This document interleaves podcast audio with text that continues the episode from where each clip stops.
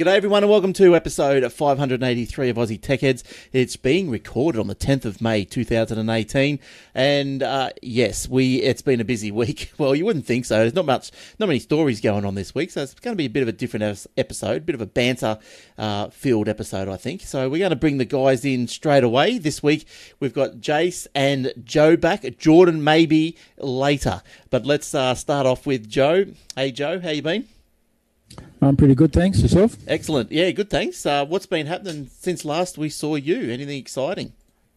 Yeah, I went and bought some new toys this week. Oh, do tell. An Amazon Echo. Ooh. And I got the Mini. Oh, nice. Yeah, I got those this week. And we'll just take a quick g'day to Jace, because I think Jace has got Amazon stuff, haven't you? Is that right? No, I got the Google stuff. Oh, the Google. So we know everyone's here to watch for Joe, not me. Well, he's the new star of the show. Well, tell us what do you plan to do with the Miis? Are we going to put them bedroom, lounge room? Have you tested them out? Are they working good, or what's the story with them? I only got them yesterday. I got a Mini and I got the actual Home as well, the big one. Right. So yep. The little one's going to stay with me here, and the big one's going to stay inside the house. Right. Right. The Amazon is more of a so I like to play around with, to learn how it works and all that sort of thing. Yep. So you got, what sort of phone have you got? An iPhone or Android? No, I got an Android. I got the LG G3. Right. Because as you know, I'm getting the Xiaomi. Hopefully, maybe tomorrow or maybe Monday by the time it gets here. And but I just, because the daughter's got one of these Xiaomi things, and I was just doing some Siri testing. And like fair dinkum, the Xiaomi just, or the Google, the My Google or whatever you call it, that just understands everything I say. I go, who won the footy yesterday? And it tells me the Sharks. And then I say to Siri, who won the footy? And it goes, what are you talking about? And then what's a footy? Yeah. And I say it in like an accent just so she can understand me. That's how I got to talk to Siri. And then she'll go something like hey Siri, who won the football yesterday? That's right.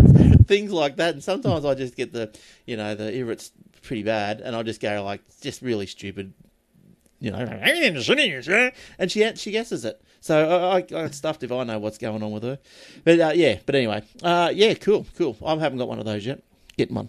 What about you, Jace? What's been happening in your world? Anything exciting? How's the radio? Well, for a change, I didn't buy anything after getting the Commodore 64 Mini and the two Google Mini Homes and the Google Home and the LIFX light bulbs and all this stuff. I've just taken... Oh, and the robot vacuum's doing really well. I'm really enjoying that. The place looks really spotless now every day, as opposed to before there was crap everywhere, and I couldn't be bothered vacuuming more than like every third week or something. So I probably have to empty the dust bin 3 or 4 times a day. So it's definitely getting a lot of stuff I just didn't know was there. So do you get it going all day long? It's just continuous. I started it. It's scheduled to automatically start at 10 o'clock every day and goes for about 2 hours. Right. Okay, that's not too bad. Yeah, we had a what sort of like the original ones that that came out. Whatever they were, the original. Rumba. Yeah, I think it was one of those. Yeah, and yeah, they worked pretty good. But we had black carpet in the place where we were when we got it, and it didn't like the black carpet, so we had to send it. We had to send it back. They had to take the sensors out and send it back, and then we couldn't let it go. Then it wouldn't detect steps or anything. So yeah. So with mine's sort of a creamy coloured carpet, and it does well. It goes towards the step and then has a look, and he's like, no, I'm not going down there, and backs off a bit and goes along a bit further, so it's good. Do you get, like, fences with it? Like, we could set up, like, 2 little points, and it wouldn't go... No, this one doesn't have support for that. I think their more expensive one, the 811 GB does, right. But not the 790T. All right. Okay, that sounds right. Now, look, we are brought to you by athwebhosting.com.au. Now, look, I've done a little page. You can actually demo now the cPanel, if you like. It is feature. Some features are restricted. You can't, like, add folders, or you can't add databases. But you can get the idea. If you haven't been into the hosting, you just want a demo of what the cPanel looks like, just go to athwebhosting.com.au/demo, and you'll be able to log into a demo version of the cPanel, so you can get a bit of an idea. And also right down the bottom of the page, I've created some discount codes, like mainly just for a month if you're, a month free, if you go annual, or just 1 month free if you want to pay monthly. But if you want to do that, go and have a look at it, making it easier every time. I'll never go to another web host that doesn't have cPanel. No, neither would I. I tried that, whatever it was, Parallels or something, whatever it was, that other one. Plesk. Yeah, Plesk. That's him. Plesk is a horrid piece of crap. Oh, isn't it what? That's crazy. But I think Jordan runs WebRoot, not WebRoot, that's AB. What is it? WebAdmin. Something like Webmin. Yeah, Webmin, that's right, yeah. So, so he reckons that's all right. But, yeah, cPanel's just so easy. How do you like it, Joe? You be using the cPanel? Yeah. Yeah, it's pretty good. I found it pretty easy to use. Yes. I'm not using all the features of it, though. There's heaps of them there. Oh, there's thousands. Yeah, there's redirect domains and subdomains and whatever, email forwards, and see it disk usage and drill down to where it actually all being used. And what else is there? There's tons of stuff. Change your PHP and whatever. So yeah, that's all good. So go there and have a look. Do SSL certificates, which we all should need pretty soon, because Google Chrome's, I think, June. It's going to start pushing, I don't know, they're going to start warning people or users when they're at a unsecured site. Easy install of WordPress and Joomla and Drupal, our favourite Drupal. I've got a lovely story about Drupal. Guess what it is? The security leaks in it or something? Yeah, security problem again. Oh, another one? Yep. Oh, you hit it while we're there, Jace. That's it. It's going to be our weekly Drupal security notification. Oh, yes. All right. Well, what's that all about? Where's that one? Yeah. What is that all about? Tell us about that. For the second time in a month, websites that use the Drupal content management system are confronted with a stark choice. Install a critical update or risk having your servers infected with ransomware or other nasties. From a report, maintainers of the open source CMS built on the PHP programming language released an update patching critical remote code vulnerability on Wednesday. The bug formerly indexed as CVE 2018-7602 exists within multiple subsystems of Drupal 7.x and 8.x.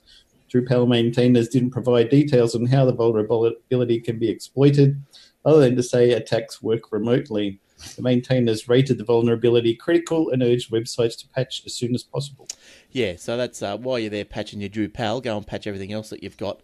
So, install Joomla and forget about it. That's right. I don't really know too many people that use Drupal. I think I did go through the server. Except for the government. Oh, do they? Yeah, right. I did look through the server the other day because it tells me who's got what installed, and I think there was about 3 or 4 Drupals in there, and I think there's that person. There are some people in this world who just hate themselves and love pain and misery. What can I say?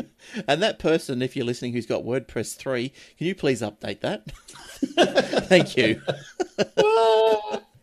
Now, yeah, okay, cool. Now, what was I going to say? Look, the other shows, or you can go to the Aussie Tech Radio. How's that? There are other shows, Glenn? There are other shows. There are, and I'll tell you about. You can listen to them on the Aussie Tech Radio. I'll tell you about them. If you want to know how to listen, you just go to AussieTechRadio.com. We'll get the TuneIn app, cross-platform app, download, away you go. Search for Aussie Tech Radio. Back-to-back, wall-to-wall, Aussie podcasts. So there you go. How's that? There's a few in there this week coming up.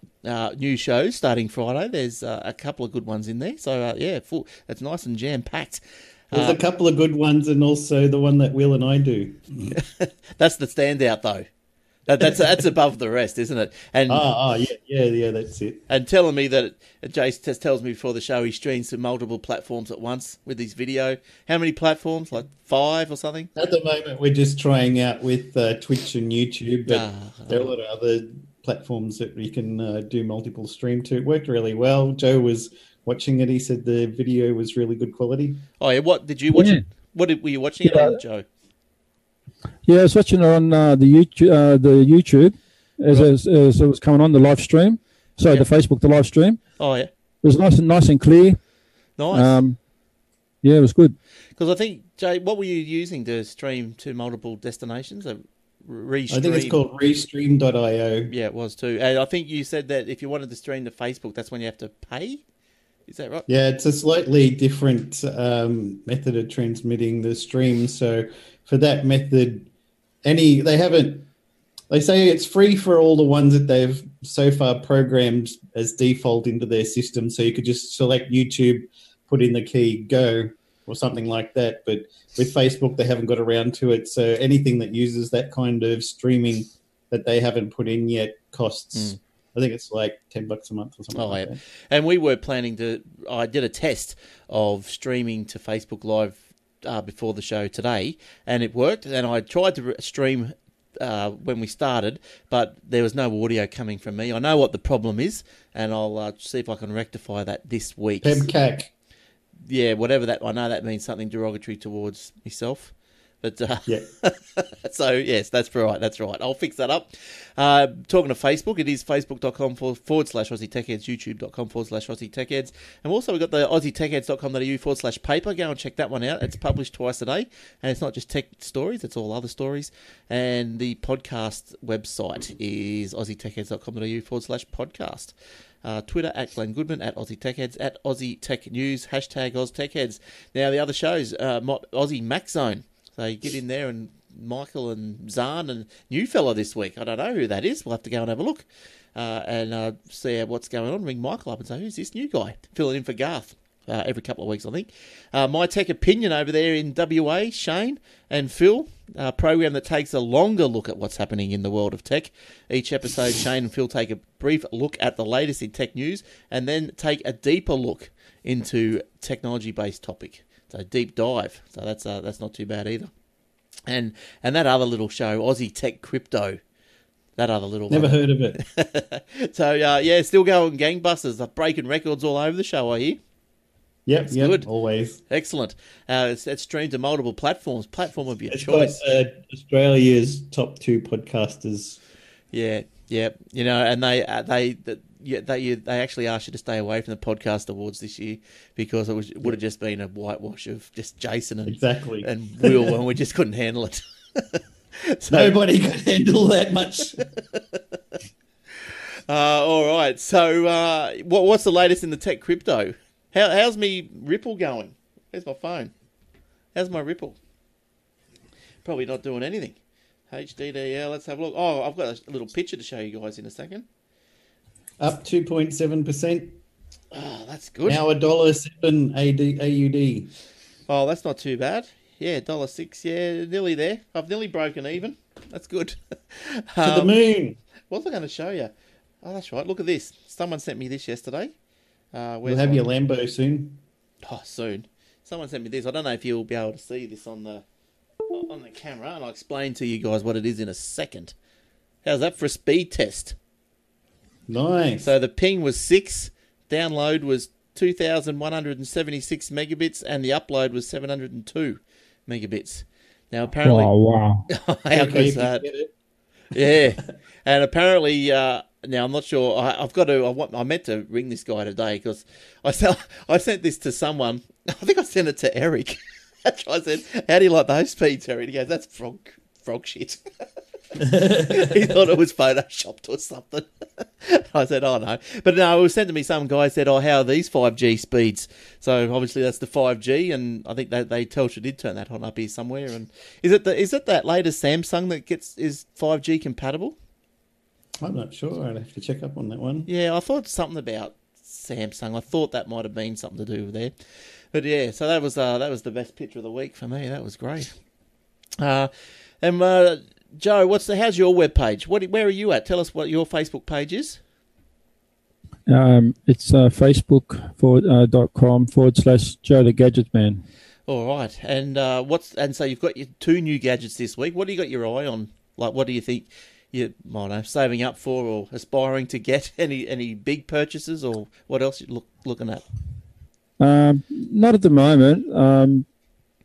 I just wanted to get into the Amazon Echo and start playing with that.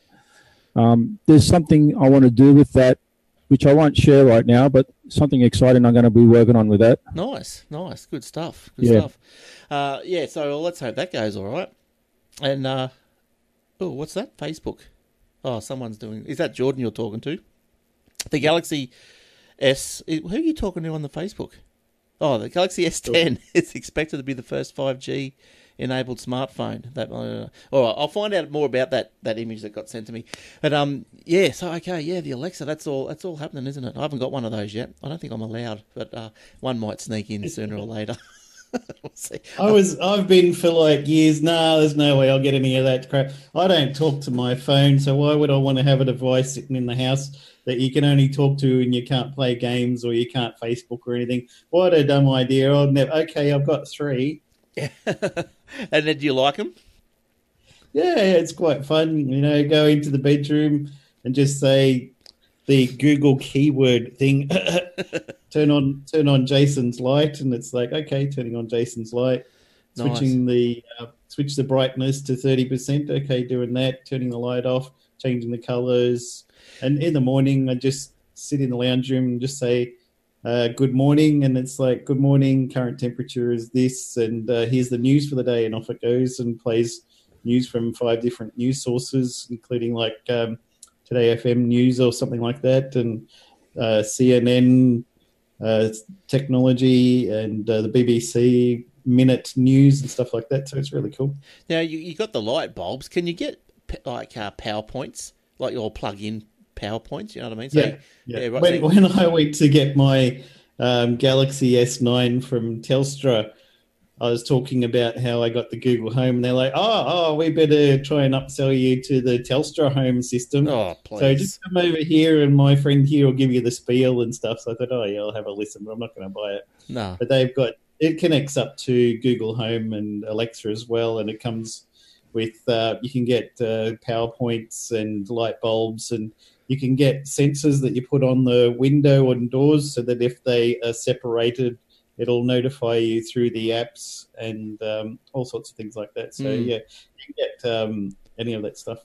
Right, yeah, that's pretty good, isn't it? That's pretty – like those light bulbs you got, they're about $40. Pretty cheap, I guess. Depends on what you get. There was the colourful ones that do any colour can be up to like $89 unless you get the mini versions. But there's also just the plain white ones that do dawn to dusk time type of colouring with the lights. So – it'll start off, you can set it to automatically turn on and off through the day, so it can turn on and slowly ramp up the brightness in your bedroom so you wake up like the sun is rising. And then through the day you can have it set at a certain level and then go back down again at night and level off at a very low level so that you just got a dim light in the room. Yeah, right. Your house must just be the tech capital of Central or Far North Coast. We're getting there, yeah. Got a lot of more ideas of stuff that we want to get, but that's a good start anyway. Yeah, geez. So yours is your place is the technology hub, and Joe's got the museum, technology museum. Yes. I'm going forwards, he's going backwards. Yeah, and I'm still collecting more too.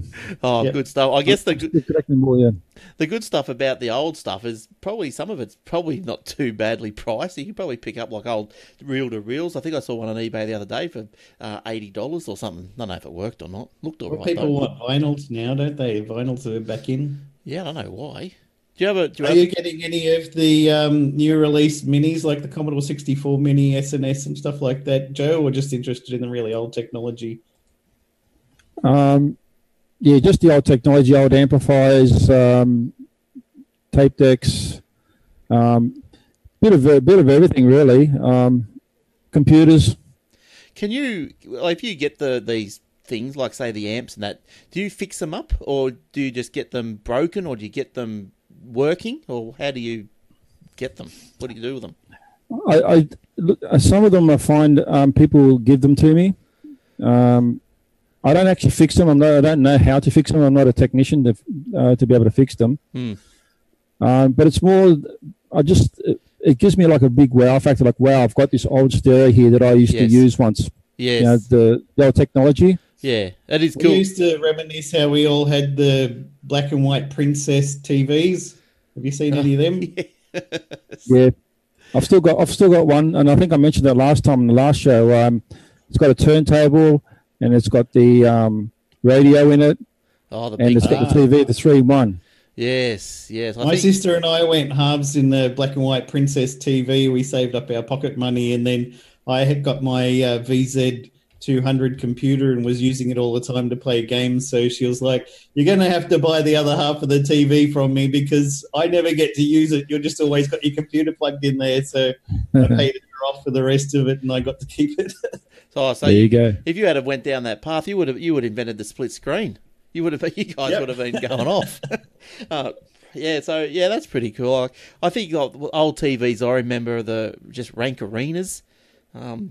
Just old wooden. Yeah, Mum and Dad had a rank arena. Yeah, his Master's Voice, HMV, had a few stereo cabinet style things. We were very excited when we got to visit my uncle down at Emu Plains because he had a remote control with a cable that went all the way up to the TV, and you could press buttons in to get it to change volume and twist things around to change channels and stuff. Oh, how good was that? Oh, this is amazing technology. We have to get up and walk all the way over and turn the knobs. And then how spun out were you when you went to, say, my cousin's place or something, and they go, oh yeah, we got this new TV. It hasn't got a lead for the remote, and so you get there and it's got some sort of infrared wire contraption that's right at the front of it. I don't know if it was infrared or what the hell, supersonic or whatever it was, but geez, it was clunky as well. But yeah, top loading VCRs, those are the days. Betas, VHSs. I remember when I got my first VCR and I wanted it to be region unlocked. And I said, I think I was buying it at, what do you mean? It wasn't JB Hi-Fi, but so you could play all region DVDs. Oh, right. Sorry. I thought we were on the VHS. Sorry. Yes. Go. Yeah. And on the DVD player. Sorry. Slight change in the subject. Yes. And I got it from the electronics shop and said, can I get it region unlocked? And they're like, oh no, that's illegal. I said, no, actually it's not illegal, it's just they don't like you to do it. So I went to a different shop next door and I said, can I get, it was exactly the same make and model, I said, can I get this region unlocked? They're like, oh yeah, just give us extra $100, we'll put a chip in there and it'll be region unlocked for you, come back tomorrow afternoon. So I came back the next day and got it region unlocked. It was fantastic. Yeah, right. Oh, that's all right. So yeah, so with it being region unlocked, the DVDs, what, they were the same? Like, were the DVDs like, you know, in America it's the NTSC system and we got the PAL, did that make any difference? We didn't know. No, the DVDs didn't matter. It was all encoded, just MPEG-2, but they just locked it so that if it said the disc was made for Region 2 and you tried to play it, it would just say, sorry, can't play this. And what about those, even with the CD-ROM drives or the writers that you got? I think, even, is it still the same now? If you try and change the region, you only get 5 cracks at it and then it locks? Or you could get a little program that would tell Windows that it was whichever region it wanted, and then the DVD player didn't know anything about what was happening, so you could change it all the time. But most of the stuff's region unlocked now. Or the easier DVDs these days, you just type in like a 6-digit code into the remote and it unlocks the whole DVD player. So. Oh, fantastic. Yeah, right. Yeah, well, I think that little bit of software, I think I had a bit that used to do that called Any DVD. And that used to be quite good. I think that's still kicking around somewhere. Yeah, that's still pretty good, that stuff. But yeah, DVDs, like, I don't think we've got DVD in the house now. I think it's just the only DVD plays in the computer.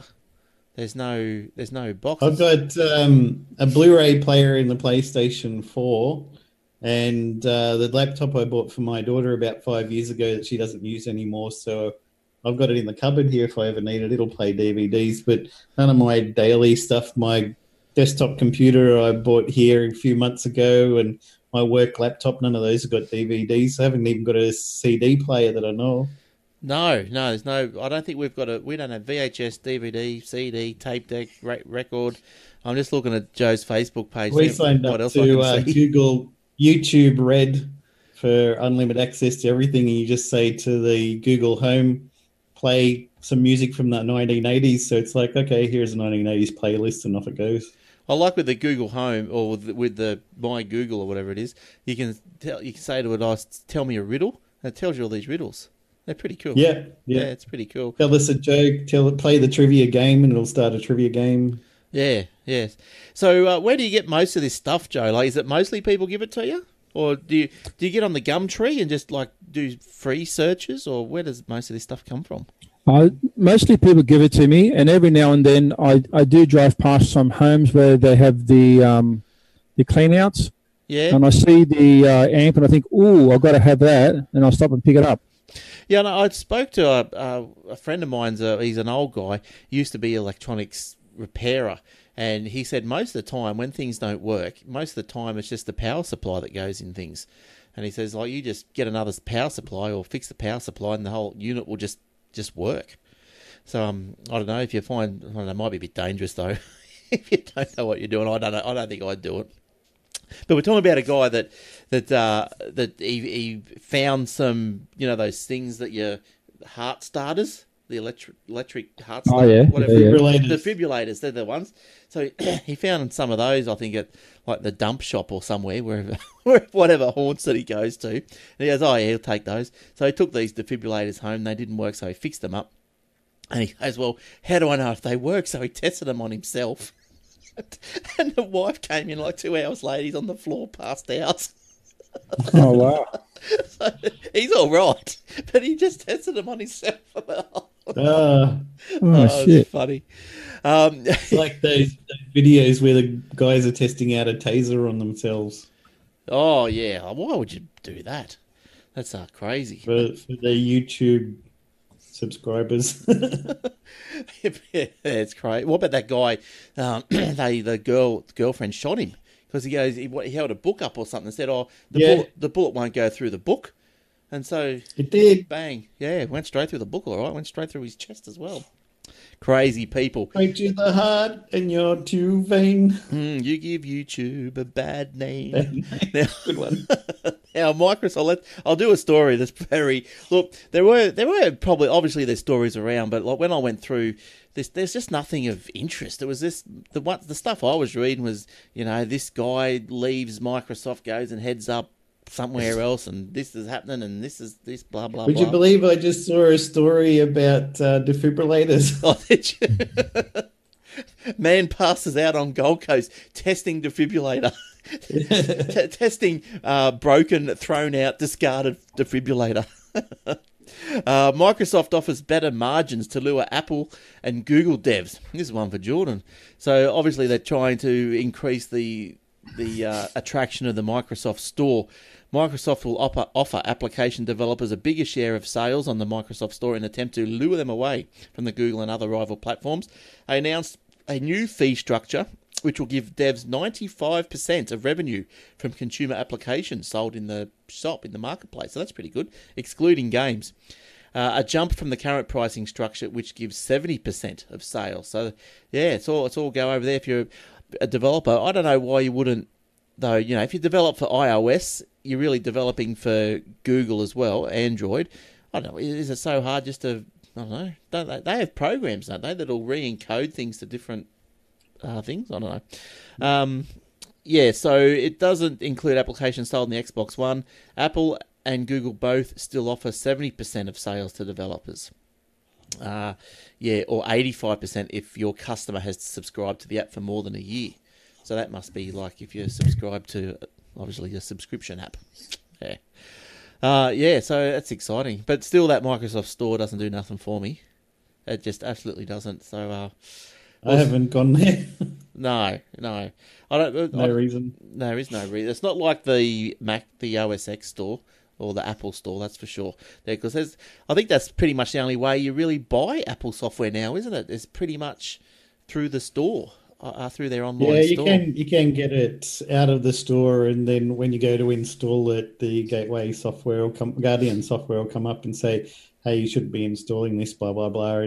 And you have to go, yes, I really am sure, and a lot of workarounds. But they prefer you to use the App Store. But I had a look through the Windows Store, and it seemed worse than the Google App Store, where people are uploading all sorts of things that have got nothing to do with what you're looking for, but they put the same name in there. And the Microsoft one seemed like 10 times worse. Like nobody's vetting that, people just uploading whatever crap they feel like, and it gets published. So, well, that did happen. Like, yeah, that happened to us. Like the young fellow downloaded some game thinking it was what he was after. When he downloaded it, it was just the poxiest pussiest game that you've ever seen in your life. Nothing like what he thought it was. Like, it was only $5. Yeah, they'll be like, here's Minecraft or something, and you go there and you download it. And yeah, that's right. Yeah, so look, it was only $5, but you know he paid for it as well. So he sort of come and said, oh, here's me $5. Can you put the $5 credit in the store or whatever? And so he was all excited. And then when that sort of crap happened, I thought, right, well, $5, I'm going to get that refunded. So I just complained to Microsoft. They refunded it, so that was good. So yeah, had a win. Yeah, that was good. But yeah, you got to watch out for that sort of stuff. All right, Joe, what sort of stories have you got? Did you put in the thing? Oh, there's a few there. What have you got? What's that thing you've got there? Oh, that's an iPhone, and apparently Apple's introduced a new security feature on iOS 11.4. Oh, what's that? Yeah, what it does is it disables the data being sent over the USB. If the phone's unlocked for, if it isn't unlocked for 7 days. Right. Because I think I. So if you've got the phone and it hasn't, if it isn't unlocked for 7 days, it starts to lock it up. Do they call that connector a USB connector? I didn't know they called that a USB connector. Because I read that I read that story as well, and I'm thinking, what's it talking about? iPhone USB? What are they talking about? I thought, no, I don't know. So I didn't bother reading any further. So okay, so it's the power or the USB/power socket, power cord socket. Yes. So what if it's left on for 7 days? It'll disable. Yeah. Yep. Yeah. Right. Okay. What? So what it does is it shuts down the port, so you can't send data through it. Yes, right. It won't even get recognised by the computer. Ah, right. Yeah, you'll still be able to charge it though. It's just that it won't recognise the port. So if someone finds your phone and plugs it in there and tries to take your data, it doesn't allow it to do that. So what? How do you sort of reset it? Do you turn it off and on and put your password in and? Yeah, that's right. Yeah, if you're the owner of the phone, then you have the pin, and you just put the pin in, and it unlocks it, and you got another 7 days. Mm. Yeah, I had a funny thing happen to me today. I was on the phone, and like I was driving along, and I had the phone up in the in your sun shield, whatever you call it, your flap, sun visor. Yep. Yeah, so I just put the phone up there, had it on speaker, and I couldn't hear the person too well, so I thought, oh, well, I'll just reach up and push the up button. And so I was pushing the up button, and I don't know what happened, but I was pushing the up button, and all of a sudden the phone started making all this siren noise, and it started flashing and all this. I'm going, what the hell's going on here? And then was the police pulling you over for using the phone while driving? It was going off its head, so I actually had to pull the phone out. And so what's happening here? And it's just going, contacting emergency. I'm going, what the hell? So I came home and I Googled emergency iPhone up volume up button, and apparently, if you push the up button more than 4 times or hold it down for so many seconds, it automatically will ring 000. But it won't. It will ring. It will only ring 000 after about 4 seconds of this boop boop thing to warn you that. Oh wow! Oh my god! Never heard of that before. No, well, neither had I, but I certainly heard about it today. I didn't know what was going on. And look, it's one of those things you would never do it again. If you tried, I'll try. Let's see if I can do this. 1, 2, 3, 4. You can't. You can't even do it. Faster. You can't even do it again if you tried. So I don't know. So you can't even. But anyway, I googled it. It's a thing. You have to go up, left, right, left, A, B, enter. Yeah. Anyway, can't even do it. But anyway, too bad. Wasn't going to. Oh, guess what I got through the week. Yeah, I know Jordan's not here, but I got my little SSD, 16 gig SSD drive. There it is there. Nice. Yeah. That's funny because I would have thought that, for some reason, I thought that would have just come and be about this big, like the size of an SD card, but it's not just size. Get a USB. But it's the size of a normal SD drive. It's only 16 gig. Isn't that nice? $20. How much that cost you, Glenn? Yeah, it's about $20. Yeah. Can't put anything on it, but it's good. Well, what I'm going to put on is there is a reason why I did get the 16 gig. I think I probably mentioned it before over the last couple of weeks, but my FreeNAS, which is that thing you can see behind me if you're on the video, that's my server. It's a FreeNAS server, and it's just currently running on USB drive. But it sort of just plays up every now and then, and I reckon it's the USB drive. And Jordan said, "Why don't you get one of these things?" And I thought, well, that's a good idea, because now then I can swap it over to this. I won't have the USB sticking out the front of it and people kicking it as they walk past, and you know, all this sort of stuff. So I'll probably put that in on the weekend. Isn't that cool? Here's a question for you, Jason. Yeah. For the crypto mining, you reckon what's the minimum size hard drive that we need to be able to run something on that? Hard drives are relevant. It's the graphics card you need. Biggest, best, and most. Yeah, but just say you want to... But don't you have to install an operating system or something on it? Yeah, but it'll run on any Linux or Windows or Mac or any of those things. So if I was to grab one of those SSDs that Glenn's got there, that'll be fine? Yeah, as long as you've got like a 1080 Ti GTX graphics card or 6, that'll be good. Okay, because I want to start playing around with that too. Yeah. Yeah, so I think, yeah, it was $20, or about 20 or 22 off eBay. Yeah. And it came pretty fast. I'd say probably... Have you heard of Freesco? No. Which one? I just talked to Glenn. No, what's... Freesco. And what would that be? I used to use it back in the day, since we're also talking about old things. It's a router software you can run on your computer with a limited version of Linux, very small version. But as you can see from the image, it runs off a single floppy. Ah, so before we had all these hubs and switches and stuff, I had this old 386 computer that I wasn't using. So I got a floppy disk, put Freesco on there, and you boot it up. It becomes a router, firewall. It's got software to dial in and log on to anything, because we actually ran it on a cable computer that had the computer had a modem in there, right? And it would do all the routing, like NAT out to lots of different computers that you could just plug in to the computer. But it's got firewall, it's got a mini web browser on there, so you could run a little web server on there. And SSH server and all this sort of stuff.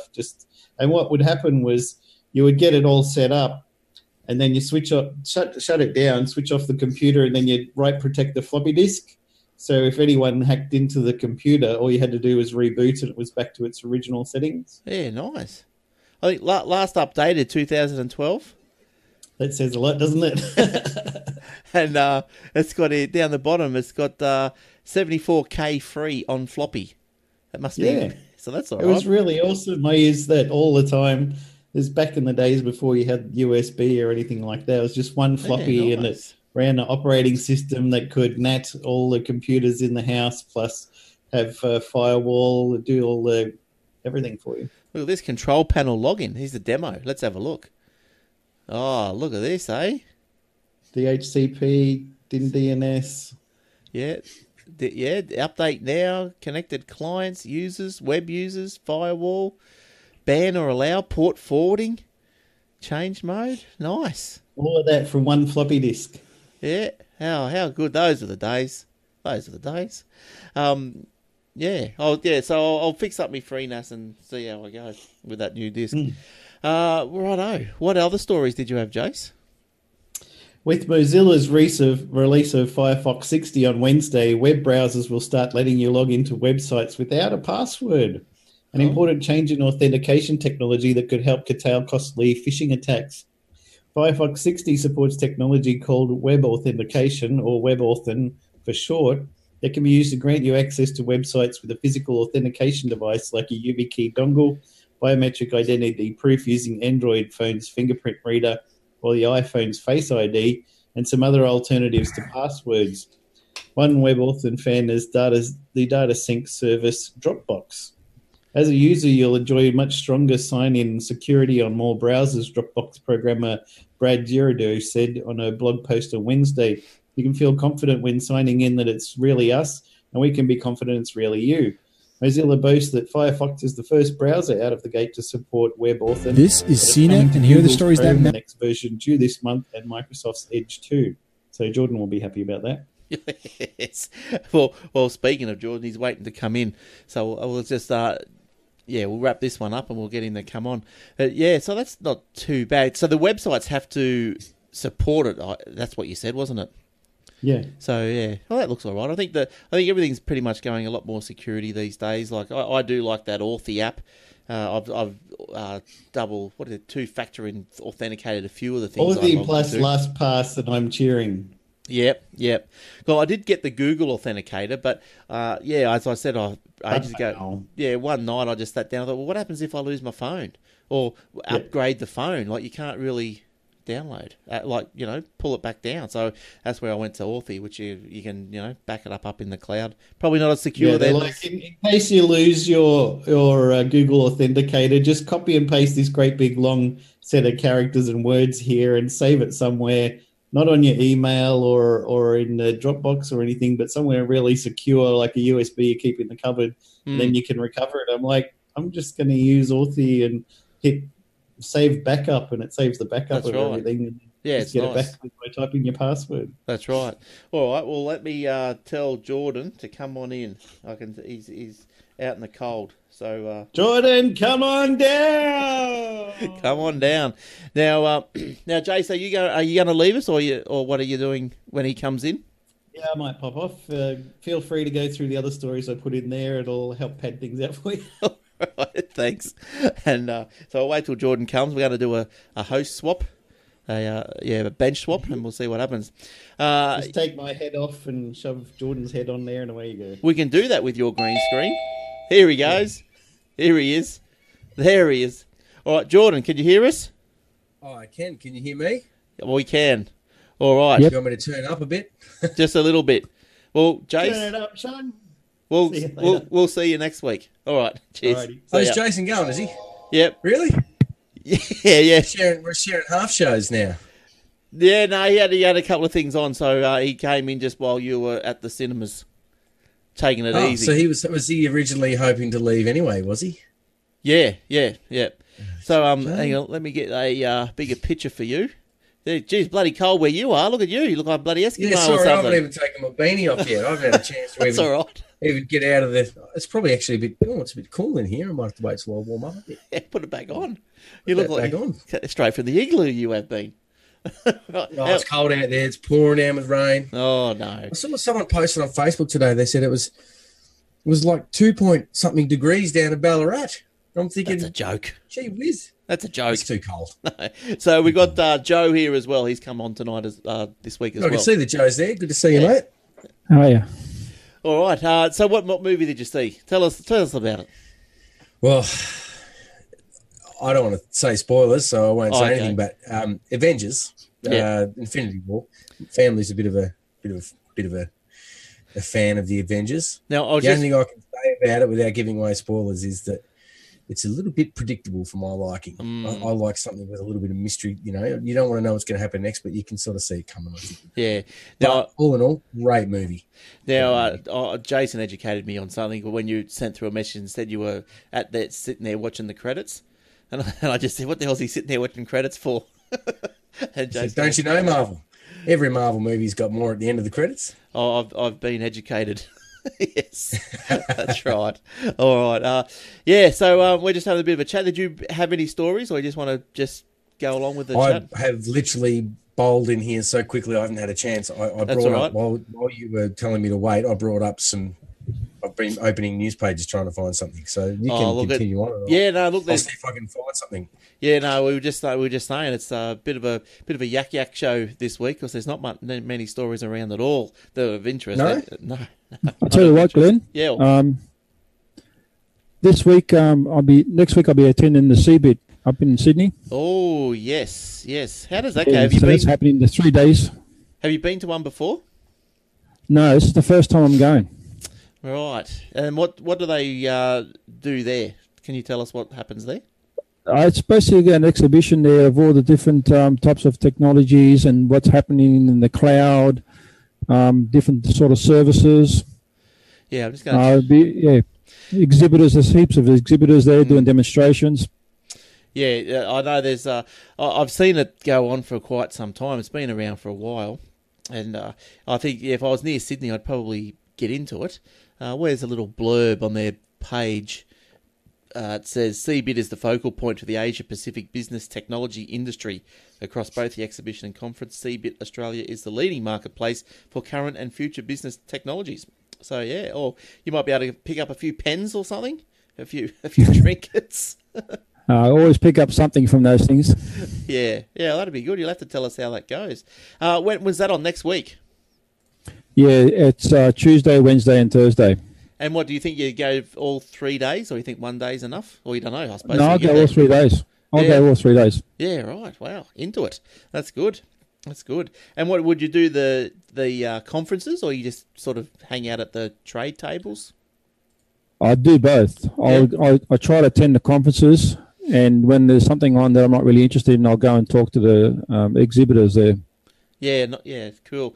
I know I go to a thing in Brisbane. I didn't go to it this year, and yeah, they get all the Intel, Microsoft, all that Western Digital, Brother, whatever.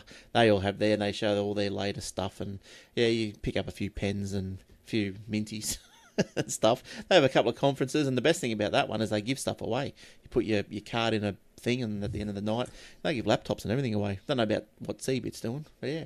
Oh, you'll have to give us a report on that, Joe, when you... Yeah. No, I was. It was like when I went to the Amazon one a few weeks ago. Found it really interesting. A lot of information, yeah. Yeah, right. Yeah, there's a couple of good things. Like, I know the place to be is in Sydney. It all seems to happen in Sydney. Not much happens up here. And yeah, and even if it does, it's in Brizzy, which is, it's not too far away, but I don't know. How far would you travel? I'll call an hour travel a long way away, but it's probably not in Sydney. What would you call it? Well, no, I've actually gone to Melbourne last year, November, for the, was it like an IoT exhibition type thing? Right. And yeah. Yeah, cool. So I'll be also going to that one there in November. I think it's November, down in Melbourne. Yeah, okay. So you're a bit of a conference nut, by the sounds of it. Go to a few of them. That's good. Yeah. No, I like getting out there and talking to people about technology and what's happening and what's new in the market. Oh, well, report back. That sounds like that's going to be good. Let's read one of Jace's. What stories have you got, Glenn? Have you got a few? Or? Yeah, Jace found a couple, so I'll just go on with one. So you're going to read his ones? Yeah, I've got a couple of headlines here too. There might be something I can pull out of my hat. Yeah, so so let's read this one here. He's got Ticketmaster hopes to speed up event access by scanning your something. I don't know. It's got full of gobbledygook. Let's go further into this one. Ticketmaster's parent company Live Nation has announced that they've teamed up with and invested in a face recognition company called Blink Identity. So the ticket sales giant may have plans to scan your face instead of a ticket to grant you access to a venue. Well, that's going to put a stop to probably the scalpers out there, isn't it? That's because some of those scalpers, they buy your ticket for $100 and sell it for $1,000. They're pretty crazy. In the first quarter, Live Nation has explained that Blink has cutting-edge facial recognition technology enabling you to associate your digital ticket with your image, then just walk into the show. According to the website, its system can register an image of your face as soon as you walk past the sensor. The Blink technology can then match it against a large database in half a second, in a blink, so to speak. It's also apparently powerful enough that you don't even have to slow down for its system to recognise you. Just walk normally, and if the technology gets a match, it'll automatically open the doors or turnstiles. Oh, that's pretty cool. Yeah, that is cool. Let's see. Have we got a website? They want to track everybody, huh? Yeah, well, see, that's just another thing. And what I read somewhere in the somewhere on Facebook, I think it was, and it must be true. It was something like the government is going to plan. You can't buy anything for cash over $10,000. Did I read that right? Did anyone hear about that? No. Yeah, it wouldn't surprise me. But I can't believe that they can ban you from buying or make it illegal that you say you want to buy a car. You cut for $15,000. You can't just throw down a wad of 50s and buy it. Well, a couple of wads, maybe 3 wads. $10,000 ban. Let's have a look, see if I can get into that. That'd be nice. Yeah. To be on the receiving side of that. Yeah, I can't see it off just quickly, so I won't worry about it. Look, maybe, I suppose they just can't track it, can they, if it's cash? But why do they want to track it? Yeah, of course they can. That's why people. Why wouldn't they? That's why people deal in cash. Oh. Track everything they can. Yeah, I know. It's crazy, and more. What else has Jace got here? Oh, Jace has got a little trove of stories. That's very nice of him to just hand over his little treasure trove of stories to you. Nearly 500,000 pacemakers are up for a firmware update to address potentially life-threatening vulnerabilities. I hope they're not going to do them online all at once. No, I hope not. You're only talking about defibrillators. A bit like just Microsoft's before. Updates these days. Oh, it'll come out and everybody will freeze. Here you go. Please do not turn off while we update. Please do not hold your breath while update takes place. That's right. Continue to breathe. And when everybody starts rebooting, be like. Ooh. So they've released an upgrade to the firmware installed on certain implantable cardioverter defibrillator ICD or cardiac resynchronization therapy defibrillator devices, also known as pacemakers. Oh, why'd they put me through that if they're just can't they say pacemakers? Exactly my point on why I keep reading these articles and they put in all this information we don't need. Just get to the point. Yeah, it must be so we think the journo's pretty smart. Apparently about 465,000 patients are affected. The update will strengthen the device's protection against unauthorized access. Oh, God. Imagine that. Unauthorized access to your pacemaker. Yeah, imagine. But, oh, geez, imagine if that'd be terrible, wouldn't it? If some hacker got into it and they could potentially just send literally a kill switch through it. Well, your wife could have one and she could pump your heart every time she feels for you. Well, that could get a bit rude there. Gee, my heart just skipped a beat, honey. I don't know. All right. The update will strengthen the device. Yeah, blah, blah, blah. The update comes after 2016. Researchers claim that the implant system was rife with cybersecurity flaws that could result in catastrophic results. Oh, well, there we go. So no pacemakers here. No one. I don't have a pacemaker. How old do you have to be to get a pacemaker? Probably. I don't want to think about it. No. I got my SSD drive, Jordan. Oh, you got it? Yes. There. But did you get the same brand? There's a couple of different King Diane. What are they called? King Diane or something? Yeah, King Diane or something. Diane or something. Yeah. I think I had King Spec for a little while as well, but yeah. Well, there you go. 16 gig, is it? Yep. What'd that cost you? About $19.95 or something? Something like that. Yeah. So perfect for the home built NAS. Yes. You could probably even get Linux on that if you wanted to do like a little install of Mint or Ubuntu or something. Yeah, probably. Yeah, Joe's going to give one a go. He's got a little project he wants to get going with, and that's a cheap way of doing it. It's saved you spending maybe $80 on the $100. Yeah, well, most of those tiny little operating systems, the Linux built ones don't require much more than that, do they? So and USB sticks just don't like being written to and so much. Yeah, well, this is true. I think that's what's happened to mine. Twitter's urging more than 330 million users to change their password after a glitch exposed some in plain text. Naughty. What if you haven't logged on there in years? Yeah, I don't know. I don't even know if mine still exists. The Twitter said an internal investigation found no indication passwords were stolen or misused, but that it urged all users to consider changing their passwords out of an abundance of caution. Oh, geez, they've got an abundance of it. The blog did not say how many passwords were affected. We mask passwords through a process called hashing using a function known as bcrypt, which replaces the actual password with a random set of numbers and letters that are stored in Twitter's system. This allows our systems to validate your account credentials without revealing your password. This is industry standard. Due to a bug, passwords were written to an internal log before completing the hashing process. We found this error ourselves. Congratulations. So there was something happened last week, some security flaw, and when they were explaining it all, it was like... you could get the passwords or something just out of unused memory that was once occupied by the password. You think, how the hell do people just know all this sort of stuff, eh? You got to get onto this. You got to get onto this what is it? 2-factor authentication thing you got me onto, Glenn. Yeah, we're just talking about that just before. You liking it? I haven't put it on all of my stuff or some of my servers and that, but a couple of the remote servers I've set up in different places that I'm not constantly managing or I'm doing remotely, I've definitely put it on those. Yeah, just gives you another level. I haven't gotten around to doing my own personal ones yet. No, it's kind of a bit frustrating when you know you log in to do some SSH. You log into your SSH or something to do some command stuff, and every time you do it, you've got to put in the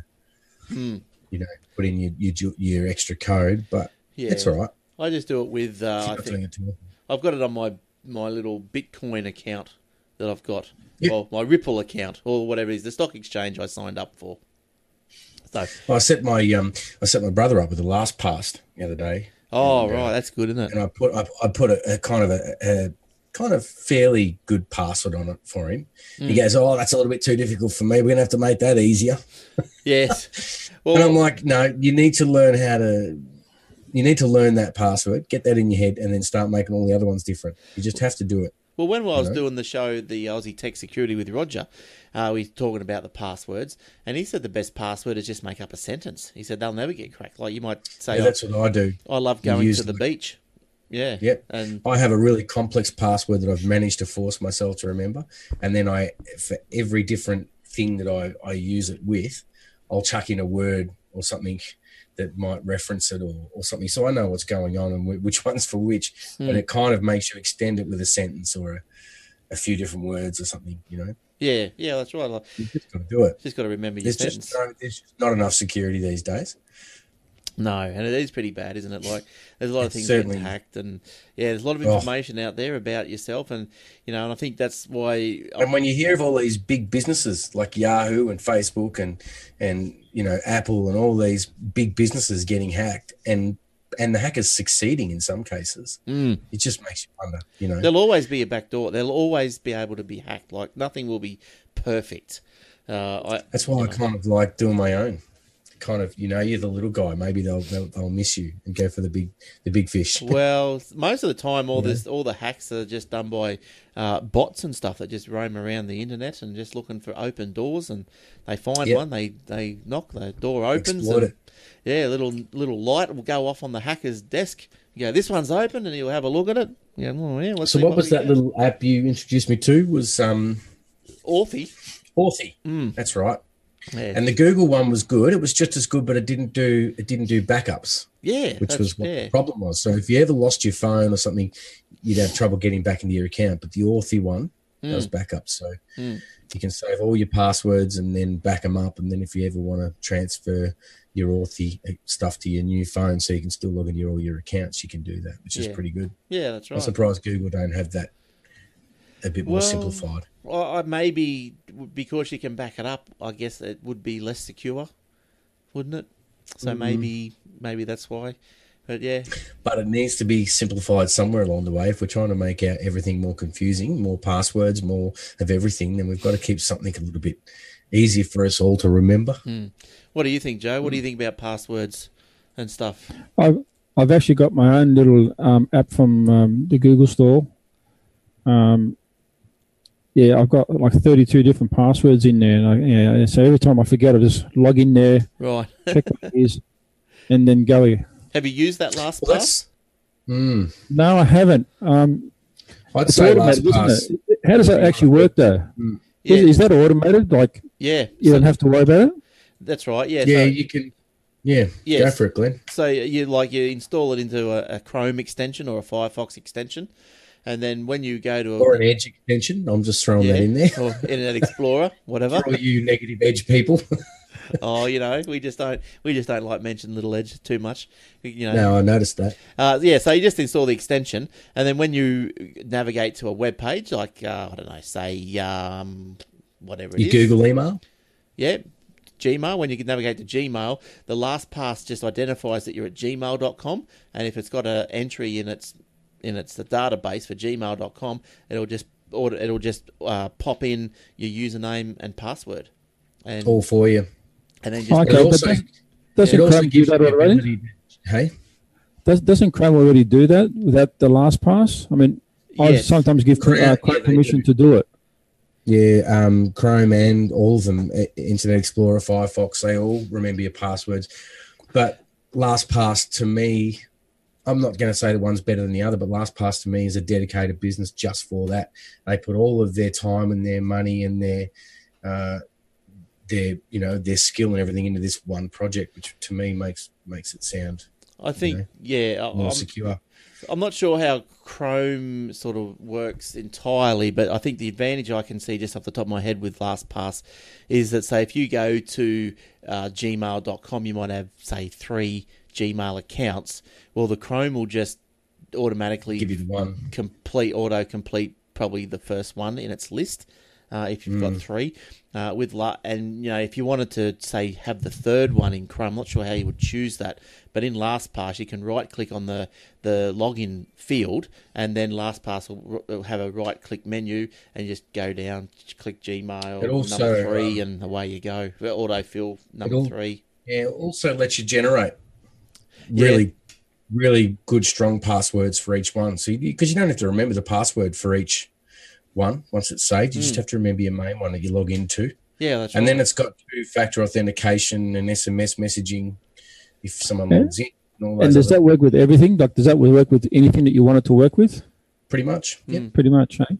Don't know if it will go. It just remembers the forms on each page. It'll remember the form and the fields, and then it'll store the information for those for each field that it can identify. Yeah, I've got one particular site that annoys me that it has the login on one page and the password on another page. So you log in, and then it takes you to another page, and you got to put your password, and then you go to another page, and you're at your home page. But LastPass manages to remember it for both or pages. So so it's pretty good. So autofill all your passwords, simplify online shopping. Look, I don't store credit cards numbers in it. I wouldn't either. Or banking passwords. Yeah, I don't do that. No, but you can share your passwords for whatever reason.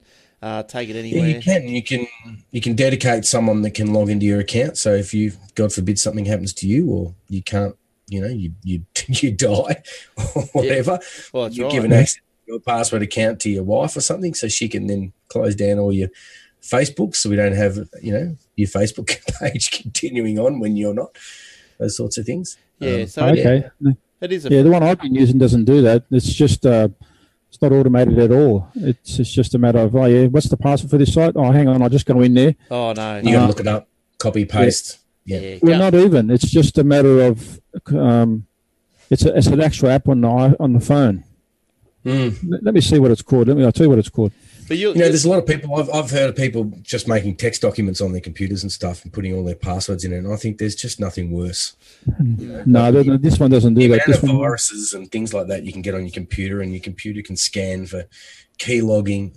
Viruses can scan for keylogging. They can scan documents. So if you're storing, to anybody out there, to any of the listeners, if you're storing your passwords in just a blank document on your computer, I say get real. Don't do that. No. This one is actually called A-Wallet. Oh, right. Okay. Yeah. Okay. Yeah, it's called A-Wallet, and and if you don't, as soon as you pop out of the screen into another screen, it locks itself automatically. Yeah. Right. So is it locked on your phone, or is it locked online? Is it kind of cloud-based, or is it just on your phone? It's an app. It's an app on the Android phone. Yeah, so there's no copy and pasting. It's just a matter of, I forgot my password. So you go in and you're saying, okay, enter the master password. So once you enter the master password, it gives you access to all the other passwords that you've got in there. Is it cloud-based though? Like if you lost your phone, could you recover it? Is it cloud-based? I don't think this particular one is in the cloud. This particular one, it does have a backup system, but you've got to back up to Google Drive or something, and it's just... Yeah. Go back and go from there. Yeah. Yeah. So, it's pretty... you got to get on the LastPass, Joe. Have a look at it. It's Look, there's a few of them around. There's LastPass, there's RoboForm, is it one password or password one or something? You can make, secure notes and form fills, sharing center. Yeah. You can share it. Yeah, I'll have a look at it. How does it work if you're on somebody else's computer? You can log in. You just log in. Like you would Facebook or anything else, you just log into your account. As long as they've got the extension installed, you can just log in. Yeah. So I think you can log in on their website as well without having the extension. Actually, yeah. So let's say I'm on your computer. I've never used it before, and I want to log into something. How does that work? Yeah. So you have to log into the website. You have to log into the website, then gives you access to the passwords. How does that? Yep. Unless you install the extension in whatever browser you're using, then you can, then you can simplify it. Otherwise, you've got to go to their website and log in.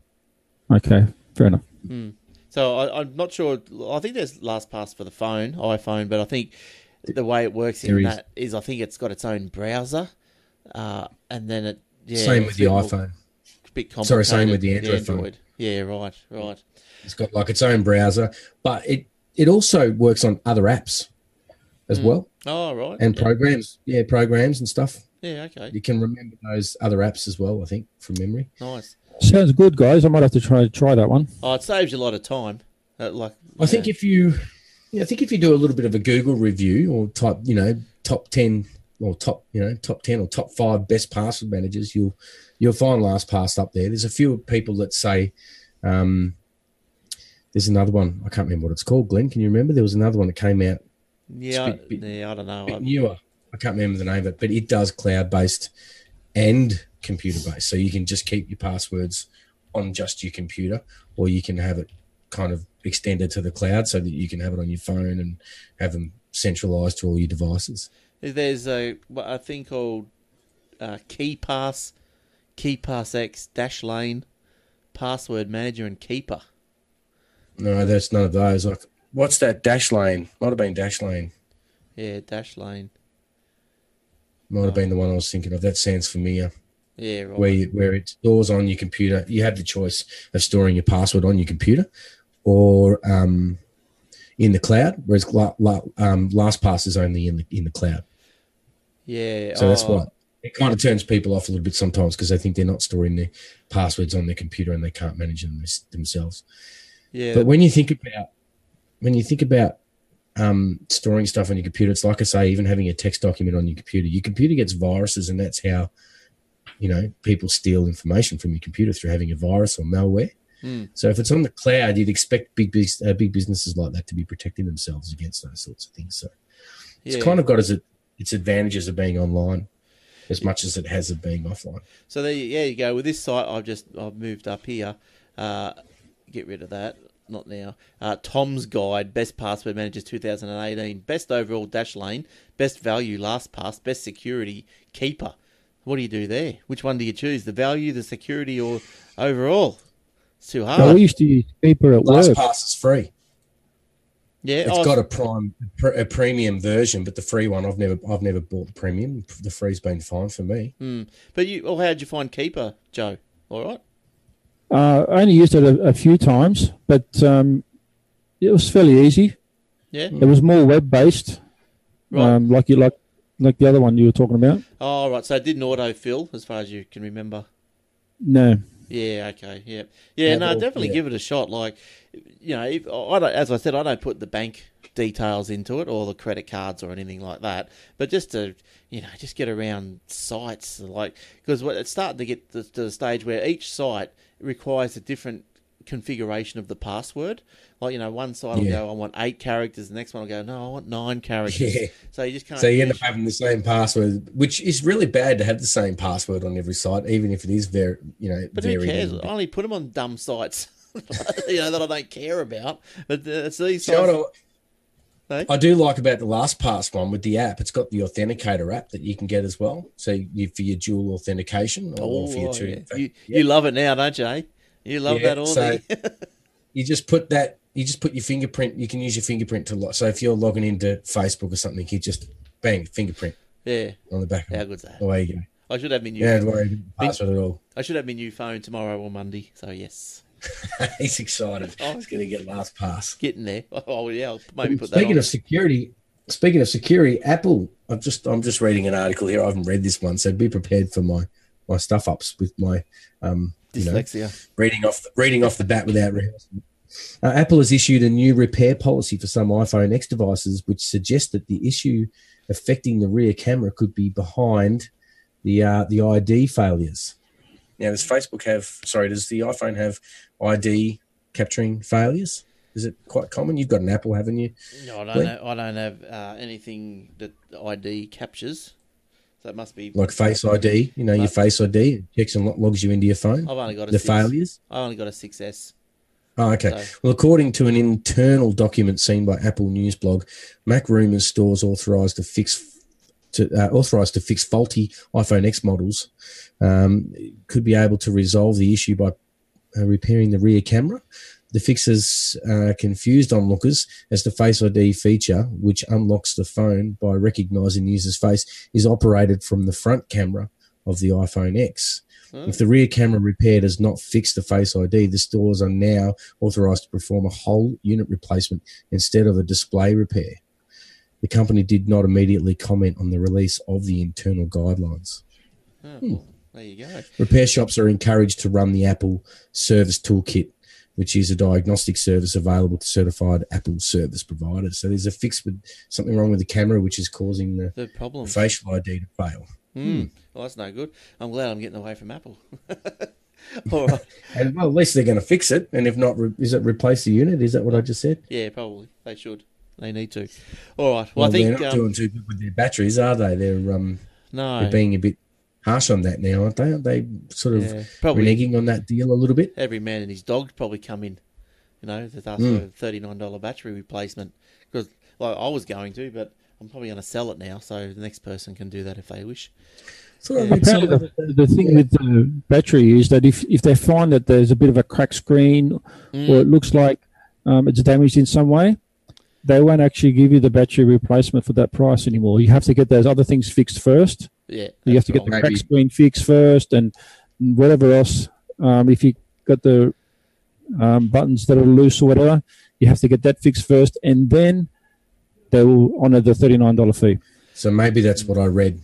But that's not right. I don't know if that's right. I think that's pretty tough. That probably, that's not right. Yeah, whether it's a cracked screen or not, if their batteries are faulty or bad, they should fix that regardless. I think I guess that. But if you look at it from another point, a broken screen.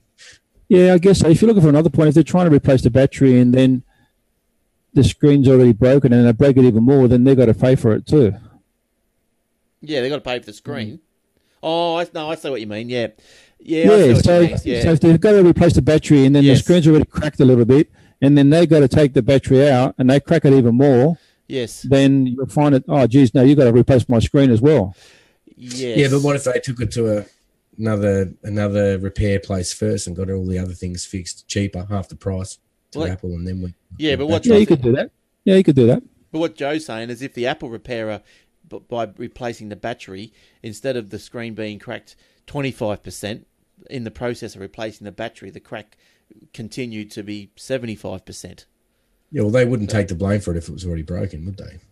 No, but if it continued to break more, then the consumer would have to replace it. Well, yeah, well, that's why they don't want to do it. Yeah. That's why they want to do it. Yeah, that's right. So there must be, look, I can, if that's what the reason is, I can get that. But if it's just because, I don't know, say there's a chip on the back of it or something, who cares? Toughen up, replace the battery. All right. Well, I think we're going to call an end to the show this week. You missed half of it, Jordan. I know you're. Yeah, so it feels like it's very short. I feel like I should keep going, interrupting, adding more stories.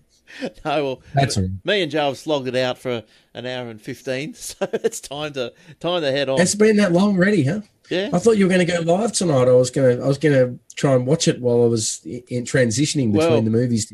We did go live, but my mic didn't come out, so that means that now I have to fix my audio. Did somebody actually see it? Yeah, Jace got on. Well, he got on and checked it. So I'll fix my audio and we'll go again. But it looks like my up speed is fast enough now, so that's good. All right. You got it done. Well, it streamed. I did a test stream for, 20 minutes and nothing buffered or anything like that, so it was good. So you got your speed, your upload speed fixed. Yeah, well, Telstra gave us an extra 3 meg up. So instead of 2, they give us 5. So I'm getting a bit faster. So it's a bit saddening to know that you always had that capability, isn't it? Well, I've got capabilities much more than 5, I can tell you. They just bet it down, so you can't do it. So for whatever reason, I do not know, and probably no one does. It's just the Could have had it a long time ago. Yeah, that's right. All right, well, let's get out of here. Thanks, Joe. Good to see you again. Good luck at CeBIT next week. Thank you. Enjoy that. We'll get a report back and when after you've done it, and we'll see how you went. Take some photos and send them through. We'll flash them up on the screen on the video as we go, as you talk us through it. That'd be good. Yep, definitely. Yep, definitely. Lovely. All right, thanks, Jordan. I'm glad you interrupted. Yeah, I'm glad you interrupted your night just to come on. You know, I'm glad we weren't important enough to interrupt the Avengers. I don't think I've missed. Don't think I've really missed a week yet. No, you've been charging along, aren't you? A good boy. Trying to. All right, thanks everyone. You can get us on the Facebook, the webpage, or wherever. And don't forget athwebhosting.com.au/demo if you want a little demo. A couple of discount codes as well. All right, until next week, hopefully some more stories. We'll check you then. Bye for now. Cheers.